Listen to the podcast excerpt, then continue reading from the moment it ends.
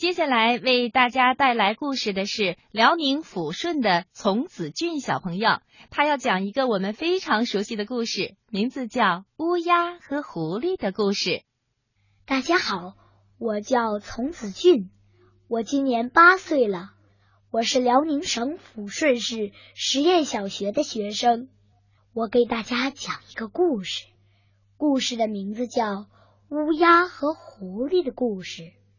一只乌鸦从一个窗户里掉出了一块相当大的肉，飞上了一棵树，一心想享享口福。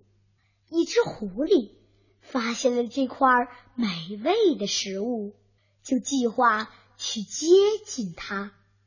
他说：“哦，我的乌鸦，你的翅膀多么漂亮啊！”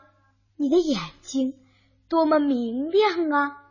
你的脖子多么娇美！你的胸脯和鹰一样！你的爪子，哦，请原谅我，你那铁一样的爪子足以和所有的野兽对抗。哦，多么可惜！这样一只美丽的鸟，竟是一个哑巴，只是缺少一副好嗓子。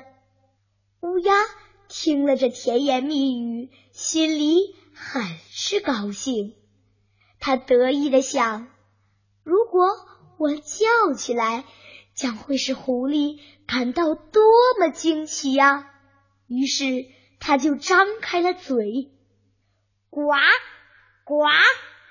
叫声难听极了，而他好不容易得来的肉，却啪的一声掉在了地上。